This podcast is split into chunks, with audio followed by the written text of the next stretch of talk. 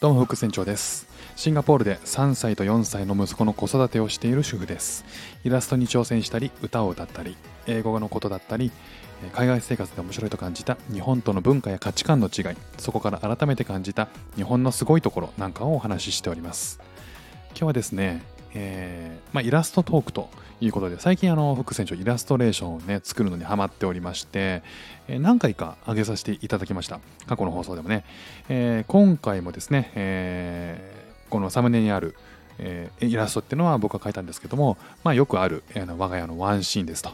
えどんなものかっていうと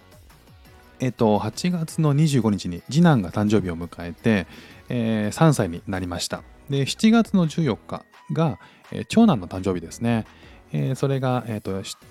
4歳になったわけなんですね。あの息子のね誕生日も、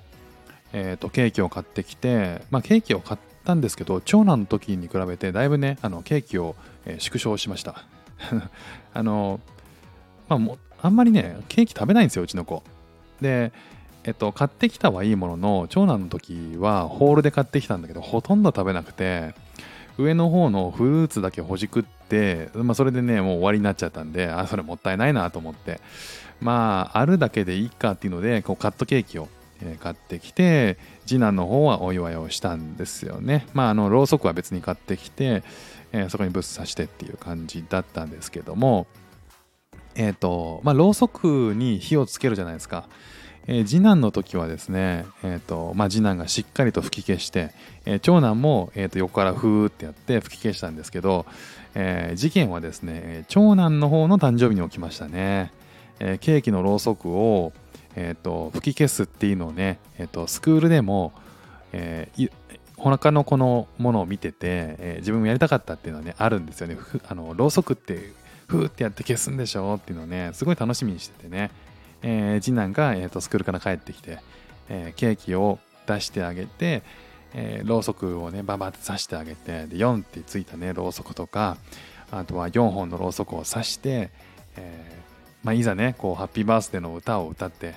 えー、じゃあ火つけてって言って火つけて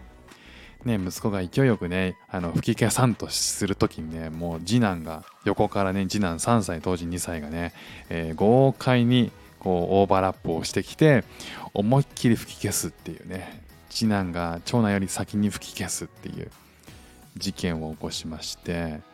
えー、まあねあのお察しの通り、えー、一揉めしましたこの後ね、まあ、そんなあの一場面を、えー、イラストで描いてみました。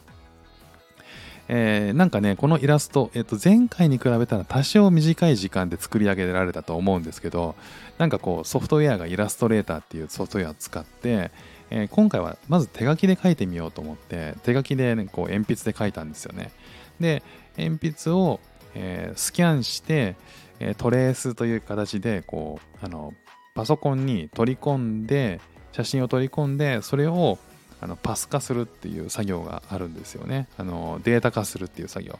やってみたんですけどなんかしっくりこなくて結局なんかあの自分で、えーと、iPad を使ってスタイラスペンで書くっていう、まあ、前回のやり方に戻ったっていうちょっとロスがあった部分はあったんですけど、まあ、前よりはねあの効率よく仕上げられたなっていう気もするんであのもうちょっと生産性高められたら、えー、もうちょっと頻度上げてイラストを描けるんじゃないかなというふうにちょっと思ってきました。まあゆっくりですね、えー、まあ楽しんで、